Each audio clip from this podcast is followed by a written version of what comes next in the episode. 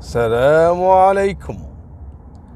في البداية أحب أشكركم صراحة، والله العظيم أخجلتوني بكمية الفيديوهات اللي وصلتني من أمس إلى اليوم، يعني أكثر من ألفين ومئتين فيديو تقريبا، غير الرسائل اللي يحب يسلم، اللي دزلي فويس، اللي ك...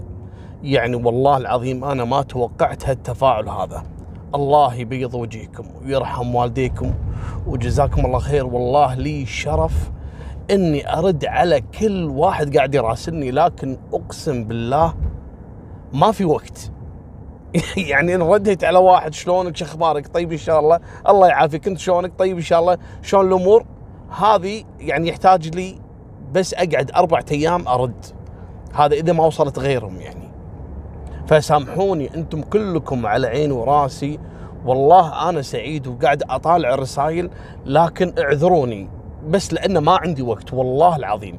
وتعرفون كل انسان يعني انا وانتم عندنا حياة خاصة، عندنا يعني بيت وعندنا التزامات ودوام وكذا، يكون في جزء يعني من الوقت تخصصه حق هوايتك، حق تسجيلات، حق كذا. هذا الوقت ما يكفي حتى انك يعني تواصل حق مع الناس اللي انت تعرفهم، فما بالك بال يعني اذا كان جمهور.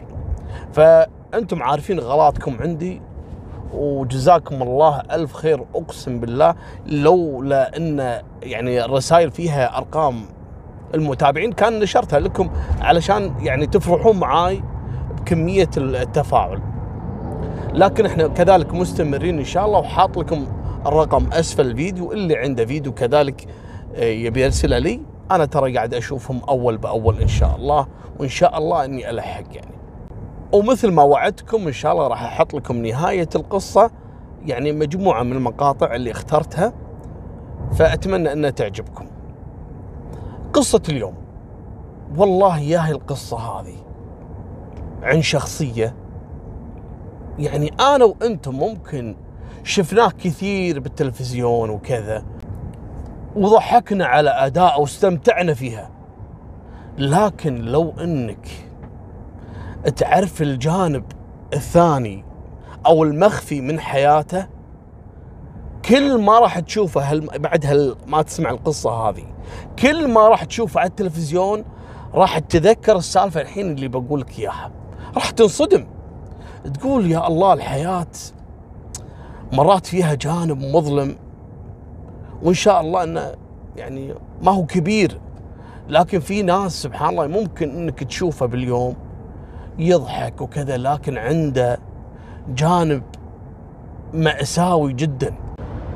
الفنان الكبير عبد الفتاح القصري، ولا احنا بالكويت يمكن نسميه قصري. المهم وأكيد تذكرونه، وأنا حاط لكم صورته في بداية أول ما تدخل الفيديو. هذا اللي إفيهاته دائما مضحكة ودائما أفلامه بالأبيض وأسود قديم. هذا مولود في سنة ألف وتسعمئة وسبعة، وفي منهم يقول إنه مولود في ألف وثمانمئة وسبعة وتسعين، يعني قبل مئة وعشرين سنة من الحين. لكن هذا كان نجم الكوميديا في فترة الأربعينيات والخمسينيات إلى آخر تقريبا منتصف الستينيات، وإلى الآن كل ما تشوف أفلامه ومسرحياته تضحك. هذا اللي يقول دائما أنا كلمتي ما تنزلش لأرضي أبدا. يوم مسكته المرة اللي معاه هذا تقول له بتقول إيه؟ قال بس دلوقتي حتنزل. مالكم بالطويلة، هذا شنو قصته؟ بداية القصة أو بداية المأساة لقصة عبد الفتاح لما انشرت جريدة الجمهورية المصرية المعروفة جدا، طبعا جريدة عريقة، في عام أربعة وستين، وتحديدا أربعة وعشرين واحد ألف وتسعمئة وأربعة وستين. صورة عبد الفتاح القصري وهو شكله متغير وضعفان وكذا، وماسك سياج من حديد يعني مثل السجن أو كذا يعني. طبعا صارت ضجة، الناس مو متعودة تشوف عبد الفتاح بهالمنظر هذا، متعودة انه دائما بالتلفزيون متألق و...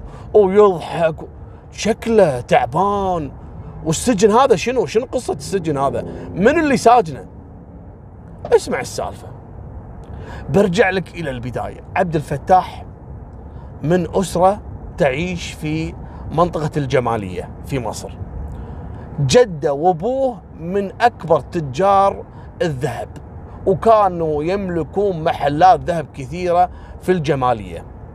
فكان جده يتمنى أن أبو عبد الفتاح يجيه ولد علشان ياخذ الورث من بعدهم ويصير هو يعني الصائغ يعني أو تاجر الذهب في هالمنطقة. وفعلا والله يرزقهم بعبد الفتاح. طبعا الجد استأنس فيه وقام يحب ولده اللي هو عبد الفتاح أكثر من أبوه، إلى أن توفى الجد، والأبو كذلك بدأ يدلع ولده حتى أنه شنو؟ قام يدخله مدارس الأجنبية أيامها، ما يدخلونها إلا أبناء الطبقة الأثرياء وكذا. فدخل مدارس لغات فرنسية وإنجليزية ومن هالأمور. فكبر عبد الفتاح على قولتهم في فمه ملعقة من ذهب، عايش رفاهية. أبوه مليونير تاجر ذهب معروف. مع ذلك ورغم أنه في مدارس أجنبية وقام يحتك بأبناء الطبقة الراقية، إلا أنه كان متعلق بأبناء القرية اللي هو فيها، أو عفوا المدينة اللي هو فيها اللي هي الجمالية، أبناء الشعب الكادح، فيحب يحتك فيهم بالقهاوي وكذا. ولا ولما كبر شوي بعد صار في عمر المراهقة قام كله يسهر وياهم في المقاهي. أبوه قام كله يحرص عليه، يا ولدي أنت غير، أبيك يعني ما تحتك بالمقاهي الشعبية وكذا، أبيك دائما تكون مع أبناء الطبقة الراقية. قال له يا بابا أنا ما أقدرش، أنا لازم أحتك في هذول أصدقائي وعشرة عمر ومن هالكلام. شوي شوي ومن خلال هالمقاهي، وإذا سامعين فيها قبل ترى حتى مصر كانت عندهم المقاهي غير، ما هي مقاهي إن واحد يروح بس يشرب شيشة ولا سيجارة ولا ما، لا، قبل عندهم مقاهي ثقافية، يعني الفنانين الكبار يقعدون في المقاهي يتعلمون يتبادلون ثقافات. يعني كان الوضع المقاهي أول ودورها غير، والحين يعني بعضهم يعني طايحين الحظ يعني بس يبيع هالزقاير وهالمعسل ويذبح عيال الناس، ولا وتكثر في المقاهي أهل الحشيش وأهل السكر وأهل، مو كلهم صراحة. المقاهي تجمع بلاوي، نوعية بشر غريبة عجيبة، فاللي الله يفكه من تجمعات المقاهي هو بخير. أنا ما أعمم على الكل، لكن هذا المعروف في كل بلدان العالم. مالكم بالطويلة، من خلال المقاهي اللي كان يقعد فيها عبد الفتاح القصري تعرف على مجموعة من الممثلين وكذا، ويحاول أنه يمثل، وحس أنه شنو؟ حس أنه هو كوميدي يعني بالفطرة، ربعه دائما يضحكون عليه وعلى إفيهاته وكذا ويستمتعون بالقعدة معاه. فشاف أحد الممثلين قال له إيش رأيك يعني أنت ما شاء الله يعني لسانك طليق وكذا، إيش رأيك تمثل معانا؟ قال يا ريت يعني شوف لي. فكان أول أيامه يمثل مع فرق يعني ما لها يعني ما لها صوت يعني، أو إنها ما كانت معروفة، وكل ما مثل في فرقة تفشل وتسكر، إلى أن جاء اليوم مثل مع واحد ينقال جورج الأبيض. جورج الأبيض هذا أول نقيب ممثلين في مصر، من أصول لبنانية، لكن لما صار عمره ثمانية عشر سنة راح مصر وأصبح مصري، وأصبح أول نقيب للممثلين المصريين، يعني فنان قديم وعملاق قديم. مالكم بالطويلة، مثل معاه عبد الفتاح. فكانت في مسرحية حق جورج الأبيض وهو يمثل فيها كذلك البطولة، يلتقي مع عبد الفتاح على المسرح. شو يقول له؟ يعني طبعا هي كانت جدية المسرحية، فيقول لكن باللغة العربية طبعا. فشو يقول له؟ يقول له صهن يا ابن الشيطان. ايش رد عليه عبد الفتاح وقدام الجمهور؟ قال أنا بتقول لي صهن بس قالها شنو؟ بطريقة كوميدية، بطريقة شعبية. طبعا الجمهور يوم سمع هالجملة هذه والمسرحية جدية وفجأة يطلع واحد يقط إفيه يعني بطريقة شعبية ومضحكة، الجمهور فقد من الضحك، ماتوا من الضحك لدرجة إن ما قدروا يكملون تمثيل. هني اتش منو؟ يعني عداد الحرارة صار اتش عند منو؟ جورج الأبيض، ممثل توه ممثل معاي مبتدئ وأنا نجم، والجمهور مات من الضحك وخرب علي المسرحية، وهذه مسرحية أنا يعني مسرحية جادة. المهم ياخذ عبد الفتاح بالكواليس، أنت ما تفهمش، أنت بتقول إيه، أنا قلت لك تتكلم كده، على أمال أتكلم إزاي؟ بالعكس الجمهور يعني ضحك، قالوا إيه ضحك، أنت خربت المسرحية، ويعطي عبد الفتاح كف وطرده من المسرح. طبعا عبد الفتاح الصحافة والجمهور ما يعرفون هذا منه، بس ماتوا من الضحك عليه، مشيته، طريقته، اسلوبه، صوته. قامت الجرايد اليوم الثاني والصحف وكتبت ان الفنان الكبير جورج الأبيض طرد ممثل مبتدئ خرب عليه المسرحية، لكن أسر قلوب الجمهور. حتى في العروض للمسرحية اللي بعدها يعني قاموا يحضرون الجمهور يبي يشوفون وين هذا الممثل اللي كسر الدنيا، يعني لقوه ما يمثل. الجمهور قام يتمادى على جورج وقاموا يصارخون هو فين، هو فين المبتدئ اللي بيضحكنا؟ ما تقهر جورج، قال هذا انا وين ابتلشت فيه؟ انتم الحين ترى على فكره في ممثلين الى يومنا هذا يعني يكون نجم ويجيب له واحد مبتدئ، لكن الواحد مبتدئ الله معطيه ملكه كوميديه يكسر الدنيا، تلقاه يختفي ثاني يوم ما يجيبه لانه ياخذ منه الاضواء. الى الان موجودين، مالكم بالطويله. الحين معصب منه جورج والصحافه متكلمه على الموضوع، والمبتدئ ده عمل مشكلة وجورج معصب. طبعا هذه الحادثة عبد الفتاح قال أنا خلاص، أنا مدام يعني نجم الممثلين اللي هو جورج زعلان مني، أنا خلاص يعني انتهيت، ما راح أكمل مشوار التمثيل. أو يسمع فيه نجيب الريحاني. والله نجيب الريحاني أنا ذكرت قصتها سابقا، نجيب الريحاني مع أم ستوتة. أنا هني بديت أتعرف على صراحة نجيب، طلع إنسان راقي وجميل وخلوق. و... إيش سوى؟ نجيب ترى ما يعرف عبد الفتاح، لكن قرأ من الصحف إن في مبتدئ كسر الدنيا في مسرح جورج الأبيض، قال هذا وينه؟ ابى اشوفه انا، جيبوا لي اياه. ويدورون عليه ما يعرفون اسمه، يدورون يدورون لين واحد من ممثلين كومبارس قال له هذا يقعد في مقهى، راح له قال له ايش رايك يا عبد الفتاح تمثل؟ قال له انا خلاص انا انتهيت بعد اللي حصل والكف اللي اخذته من جورج الابيض. وسبحان الله دائما بدايه النجاح صدمة، لازم تنصدم بشيء، لازم شيء يعني عرفتوا اطراق الدنيا. الدنيا اذا اعطتك اطراق وخصوصا اذا كان في بداية حياتك صراحة تعطيك باور قوي جدا انك تكمل نجاحاتك في الدنيا. ودائما اللي يتعرض للفشل وللصدمة في بداية حياته بالنهاية تلقاه ناجح. صراحة أنا هذا الإطراق ذكرني بقصتي مع ال استغفر الله، مع الصحفي اللي طردني أول بدايتي، ذاكرها لكم القصة سابقا. فيعطيك يعني دافع أنك تبدع. نجيب الريحاني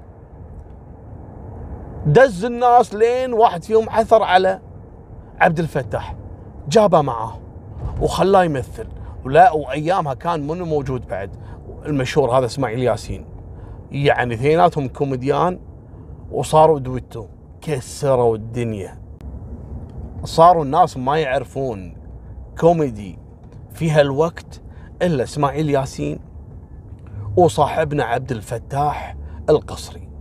نجموا لدرجه انه قاموا ياخذونه من المسرح يودونه للسينما، ولا وقام ياخذ اجور خياليه. طبعا الفتره هذه ابوه غضب عليه غضب شديد وطلب منه انه يترك موضوع التمثيل، رفض عبد الفتاح فاطرده من البيت واحرمه من الميراث. لكن انا مستحيل اترك شيء انا احبه، وفعلا وينجم عبد الفتاح القصري وياخذ اجور خياليه، وصار رجل غني وشرى له قصر وضبطت اموره عال العال. لكن عبد الفتاح عنده ثلاث اشقاء، طبعا هو عنده سبع اشقاء لكن كانوا اخوانه يموتون بسرعه، يعني عندهم شغله وراثيه، فبقوا منهم ثلاثه، محمد وحسن واخته بهيه. محمد طبعا اول واحد عبد الفتاح، اللي اصغر منه محمد وحسن وبهيه. هذول عندهم عيال لكن عيالهم في هالفتره صغار في العمر. المهم ويتوفى محمد ويقوم يزورهم عبد الفتاح بعد ما طرده ابوه، والتقى في ابوه واعتذر منه وكذا، وابوه ايامها طبعا بعد سنين من الطرد وحرم الميراث ابوه خسر جميع ما يملك في الحرب العالميه الثانيه. فابوه كان تعبان وعلى وشك ها يبي يموت، سامح عبد الفتاح وقال له يا ابني انا اسف، يعني اني انا كنت اغصبك على ان تشتغل معاي في الذهب، واديني ها يعني خسرت كل ما املك، فانت استمر الله يوفقك، لكن اوصيك على اخوانك وعلى والدتك. توفى ابو عبد الفتاح، الحين تو متوفي اخوه محمد، وبعدها توفى ابوه، وبعدها كذلك توفت امه. بدت تجي له صدمات في حياته. عبد الفتاح ما عنده عيال، تزوج اول وحده في بدايه حياته وطلقها لانها ما تجيب عيال، تزوج وحده ثانيه، ف يعني يحاول يبي عيال كذا. شاف يوم من الايام ولد عمره اثنعش سنة عند البقال اللي جنب بيته، فيسال البقال يقول له هذا يعني الولد كله قاعد هني وعمره اثنعش سنة، يعني وين اهله وين؟ قال هذا يتيم، ابوه مات وامه ماتت وكذا. قال هذا رزق من رب العالمين، وياخذ عبد الفتاح ويربيه عنده في البيت ويتبناه. طبعا زوجته واللي هي الزوجه الثانيه رفضت، قالت له لا واحنا مش عاوزين تجيب لنا واحد من الشارع، وقال له لا انا لازم اربي هذا، خلاص انا بعتبره ولدي واكسب فيها اجر. قالت له مستحيل اعيش. صارت مشاكل مره مرتين ثلاث كله على هالولد. قام عبد الفتاح وطلق زوجته علشان فقط انه يستمر في تربيه هالولد اللي ما يعرفه. وقعد الولد عنده وتربى احسن تربيه، خلاه يدخل المدارس ونظفه، وصار يعني ما يخليه يحس انه هو ما هو ابوه. مالكم بالطويله وتمر الايام ويستمر عبد الفتاح بنجوميته الى ان توفى نجيب الريحاني. هذا اللي له فضل بعد رب العالمين بنجوميته، كان يعتبره اعز من اخوانه. هني بدت تجيه الصدمه الاكبر، يعني حتى بوفاه ابوه ما انصدم هالصدمه. نجيب له نجيب انتشله من الفقر وخلاه نجم، ومصر كلها اي مصر دول العالم كلها قامت تعرفه بسبة نجيب الله يرحمه. مالكم بالطويلة شوي شوي بدأ يتعب، وفاة أبوه وأمه وأخوه ونجيب، وتجيه الصدمة اللي بعدها ويتوفى أخوه حسن. بعد الدفن حس إنه تعبان، راح المستشفى، فبلغوه ان انت اصبت بمرض السكر وانه مرتفع عندك بشكل كبير جدا ولازم تدير بالك على نفسك ومن هالكلام. تعرف اثناء وجوده داخل المستشفى على ممرضة شابة مصرية جميلة وصغيرة في العمر. المهم هذيك حد اول ما شافت عبد الفتاح القصري طارت عيونها. مليونير، يملك قصر، نجم معروف. قامت تفرفر حواليه، داشة طالعة بهالصحون وهالأبر ومفرفعة طايرة لين دخلت قلبه. يوم حس ان البنت تبيه قالوا ماله وتزوجها واستقر في قصره وعنده هالولد هذا اللي ربيه. وكبر الولد تقريبا صار ها حول التسعتاعش عشرين سنة، وتزوج واحدة فرفورة صغيرة.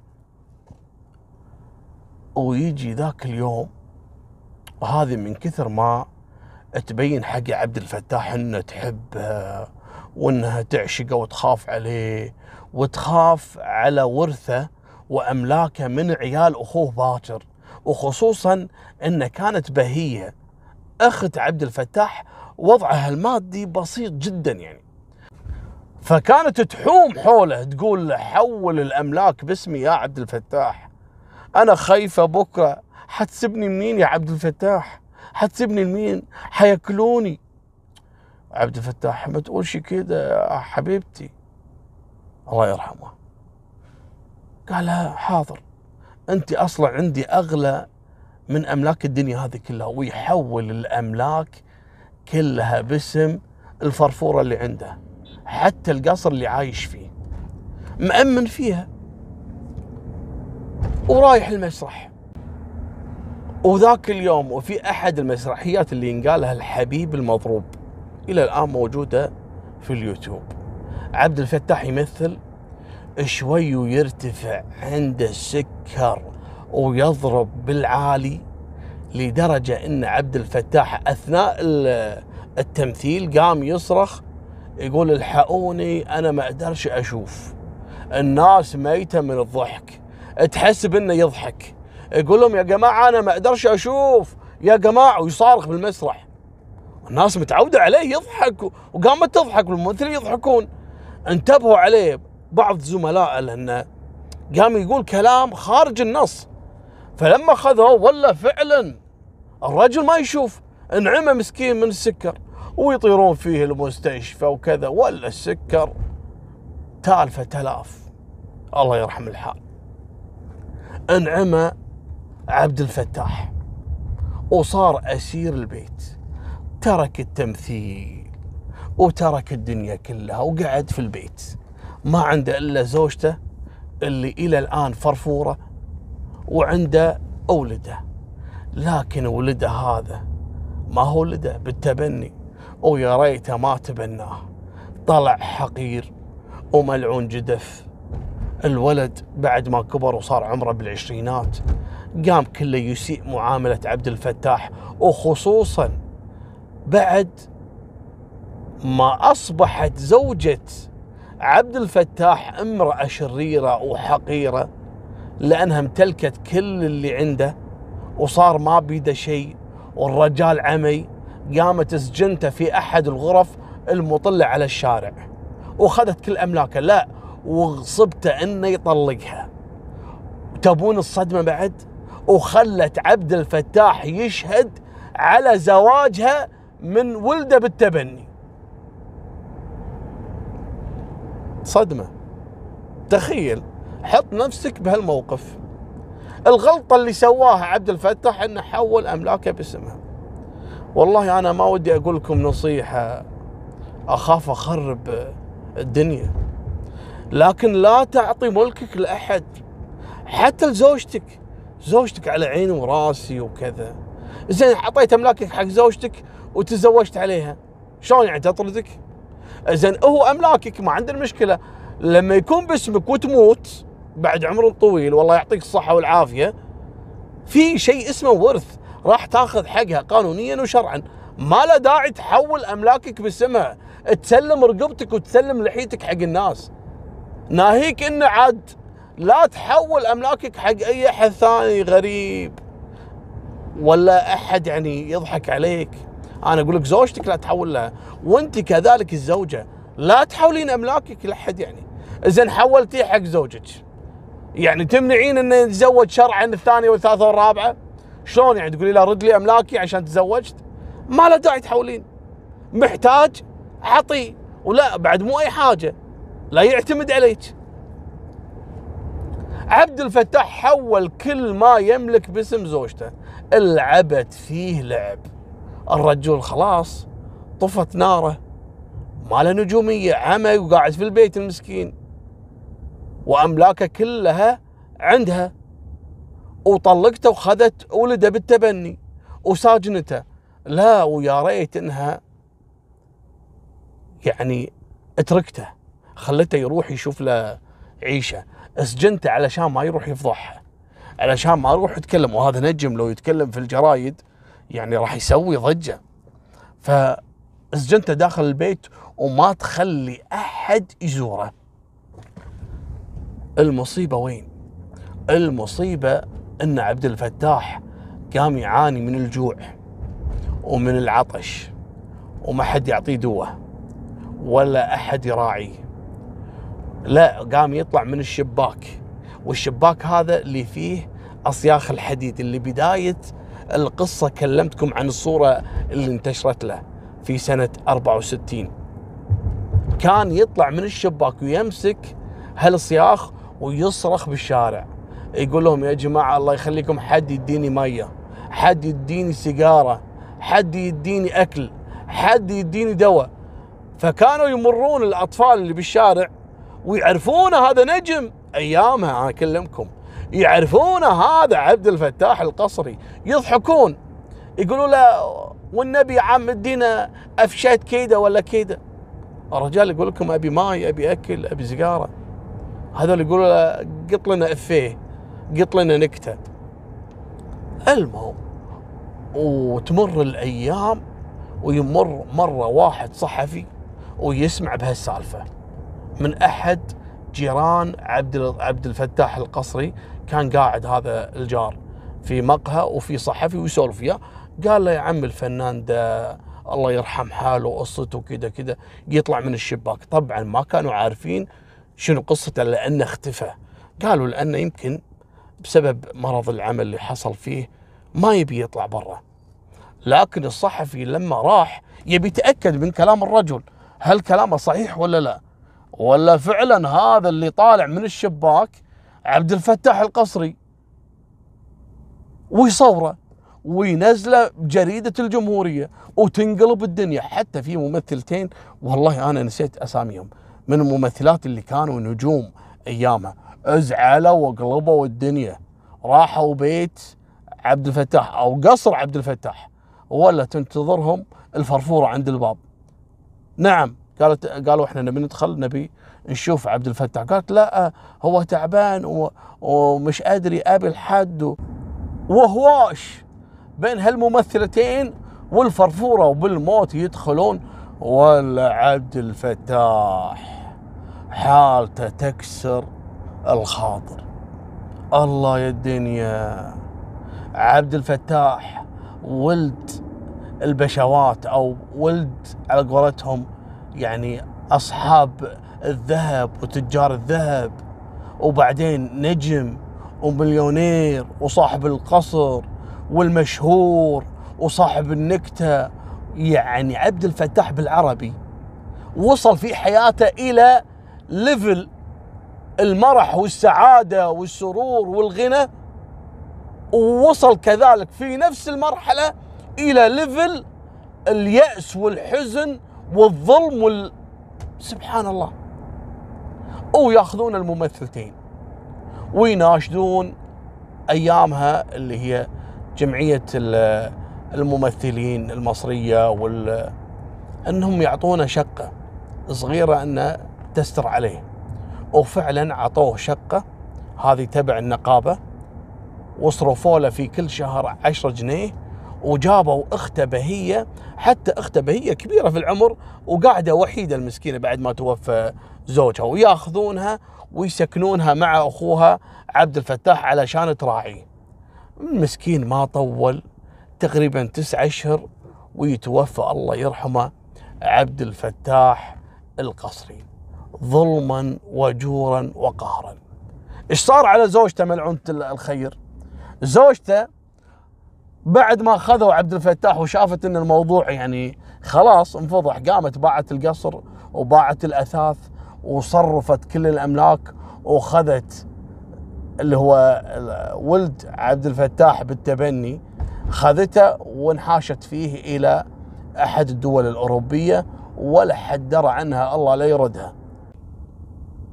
وهذه نهايه سالفتنا، واتمنى انكم تستمتعون بالفيديوهات اللي ارسلوها لي يعني اخوانكم المتابعين، وفمان الله، مع السلامه.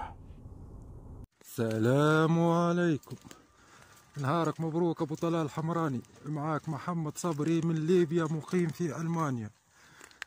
والله بالنسبه للقصص يا ابو طلال امتعت وابدعت، بارك الله فيك، والله يلبسك توب العافيه يا حبيبي.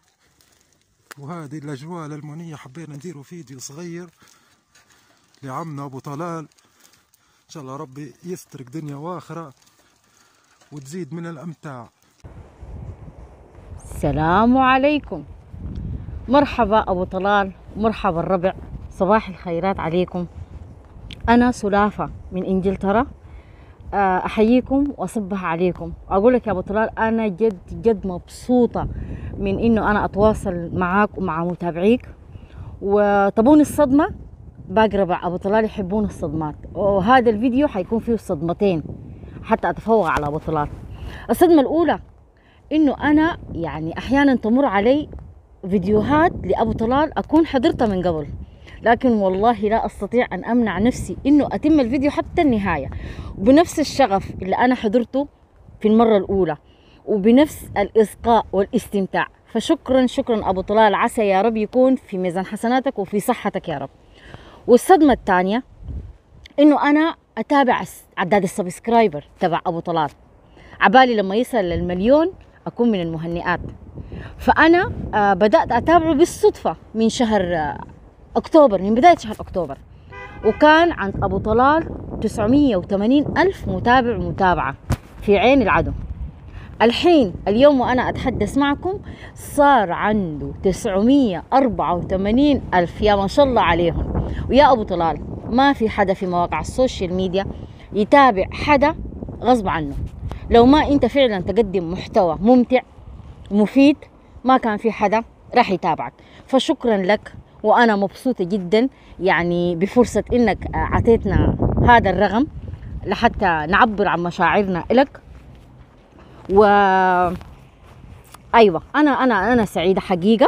وما لكم بالطويله، يعني انا الحين اسجل هذا الفيديو والدنيا صباح، وديت اولادي على المدرسه ومتجهه على السوق لاعمل شوبينج شويه حاجات، لكن ابغى اوريكم مجرى مائي جميل، وما اكثر المجاري المائيه هنا في انجلترا في المدن. انا في مدينه تبعد عن لندن بالقطار مده ساعه، فراح تستمتعون وانتم تشوفونا. انا ما بدي اطول عليكم لحتى ابو طلال يقدر يدمج هذا الفيديو وسط باقي الفيديوهات. شكرا لكم، اه ثانك يو. انا قلت مالكم بالطويله لكن شكلي طولت عليكم. فالمهم الحين هذا نفق من فوق ليه في طريق للسكه الحديد، والحين انا طلعت ابغاكم تشوفون هذا المجرى المائي اللي انا احبه مره، واحب اني دائما اتوقف غربه لما اكون متجهه على السوق. والله يا ابو طلال لك منا كل التحيات والمحبه، انا حتى اولادي وزوجي صاروا يعرفونك، انت رفيقي في المطبخ، انا دائما اسمع فيديوهاتك هناك. واولادي ما يعرفون عربي كثير لكن يعرفون سلام عليكم، وحتى زوجي سالني عنك وعن منو انت وشنو تقول، وحكيت له عنك وعن عن نشاطاتك وخلفياتك. هذا هو المجرى اللي انا احبه، واحب انه امتعكم فيه مثل ما انا استمتع. وشكرا جدا يا ابو طلال. انا سلافه العاقب، طبيبه سودانيه مقيمه في انجلترا، كن بخير يا رب. السلام عليكم، معاكم محبك محمد بن عبد الله القشعمي من الزلفي من المزرعة. أصور لك. السلام عليكم، حياك الله أبو طلال. والله أنا محمد اليمني أبو وليد من ألمانيا، وما لكم بالطويلة، ترون الآن في شارع داخل مدينة اسمها قلة، ورايحين على مكان أنتم ما تعرفونه. المهم ما لكم بالطويلة، صرنا على هذا المنهاج وعلى هذا الطريق، وأستودعكم الله الذي لا تضيع ودائعه. السلام عليكم، أسامة حسن من المملكة العربية السعودية. هذه النماص في منطقة في منطقة عسير. السلام عليكم، حياك الله أبو طلال. والله جدا جدا جدا مستمتعين بفيديوهاتك صراحة. زمن الكورونا طار وولى، كله بصبايب القصص الجميلة، قصص أبو طلال الحلوة. ونقول لك وأقول لك ما جزاء الإحسان إلا الإحسان. أخوك من البحرين. السلام عليكم، كيف الحال يا أبو طلال الحمراني؟ أنا من سلطنة عمان. ما شاء الله على قصصك الصراحة، إبداع إبداع إبداع. أتمنى لك التوفيق والنجاح، تواصل في هذا المجال إن شاء الله. نتمنى منك الزيارة إلى سلطنة عمان إن شاء الله. وهذه مزرعة، شوفوا المزرعة، نخيل عندنا. كيف أموركم في الكويت؟ عساها القوة إن شاء الله والطيبة. الله يعطيك الصحة والعافية، أتمنى تشريفك منطقة الشرقية. السلام عليكم، كيف حالك أبو طلال؟ يعطيك العافية على القصص الجميلة اللي أنت تقدمها في قناتك، وألف شكر لك. فاتح الحربي، تبوك المملكة العربية السعودية. السلام عليكم، دولة الإمارات العربية المتحدة، حديقة الرقاي بإمارة عجمان. حديقة ما شاء الله كبيرة. تحياتي لأبو طلال من أبو طلال. السلام عليكم، الأستاذ أنور الحمراني، حياك الله في متحف جدة الإقليمي للآثار والتراث الشعبي بقصر المغفور له جلالة الملك عبد العزيز رحمه الله. أنا من متابعينك ومحبينك، ولا أستطيع أن أفوت حلقة واحدة من حلقاتك إلا أسمعها، وهي تساعدني دائما أن أكون براحة نفسية عند سماعها، وبالذات قبل النوم. وجزاك الله خيرا عنا كل الجزاء، والسلام عليكم ورحمة الله وبركاته. السلام عليكم، أخوكم من المملكة المغربية نور الدين المسعودي. تحية كبيرة للأستاذ ديالنا أبو طلال الحمراني، وتحية لجميع المتابعين ديالو في جميع بقاع المعمور. كنشكرك بزاف الأخ أبو طلال على المحتوى الجيد ديال القناة ديالك، وراك عزيز علينا وراك في القلب، وكنتمناو لك التوفيق وسير إلى الأمام، حنا معاك. السلام عليكم ورحمة الله تعالى وبركاته. السلام عليكم أبو طلال، شلونك؟ شلون صحتك؟ إن شاء الله بخير. أنا من متابعينك يا أبو طلال. أنا حسين أبو زيد، سوري الجنسية، عايش بجنوب لبنان. والله يا أبو طلال أنت إدمان يا أبو طلال، أحلى أبو طلال وأحلى شعب الكويت. السلام عليكم، متابعك من جدة ومن عشاق قصصك وأسلوبك في رواية القصص. السلام عليكم، يا هلا بأخوي أبو طلال، الله يعطيك العافية. صراحة اليوم إذا ما نزلت في قصة أقسم بالله العظيم يصير ضيقة خلق.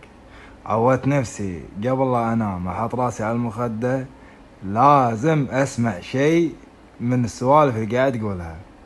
والله يعطيك العافية حبيبي يا أبو طلال، مشكور مشكور حبيب مشكور. السلام عليكم. إلى أحلى قناة وأحلى قصص. طبعا أنا متابعة من أول قصة ولحد الآن، ولا تبخل علينا بقصصك. متابعتك عراقية من النرويج. في وقت أفضل من هذا، يعني ودي أزورك زيارة يعني سلام ومحبة وشوق، لكني جايك متوازي. السلام عليكم، يا هلا بطلي، يا مرحبا، الله يحفظك. طال عمرك أخوك محمد من بريطانيا، مانشستر تحديدا. السلام عليكم، لك أكبر وأحلى وأحر تحية على هذه القصص الطيبة يا أبو طلال، ما قصرت. والتحية هذه من أخوانك من سلطنة عمان. شافت في إطار سيارة جديدة يعني، فقلت لها ليش تبي الموبايل يعني، تبي تتصلين على أحد؟ قالت إيه بتصل على خيي على بي. قلت ليش؟ فزع أبو طلال، ليش؟ أنا أنا بدلك إياه. تعرفون الشباب إذا شاف بنت يصير سوبرمان يعني، وترى الكلام هذا أنا عمري. السلام عليكم أبو طلال. أبو طلال والله العظيم إنه أنت الإنسان اللي ما أمل وأنا أسمع قصصك، تابعك من مكة يا غالي.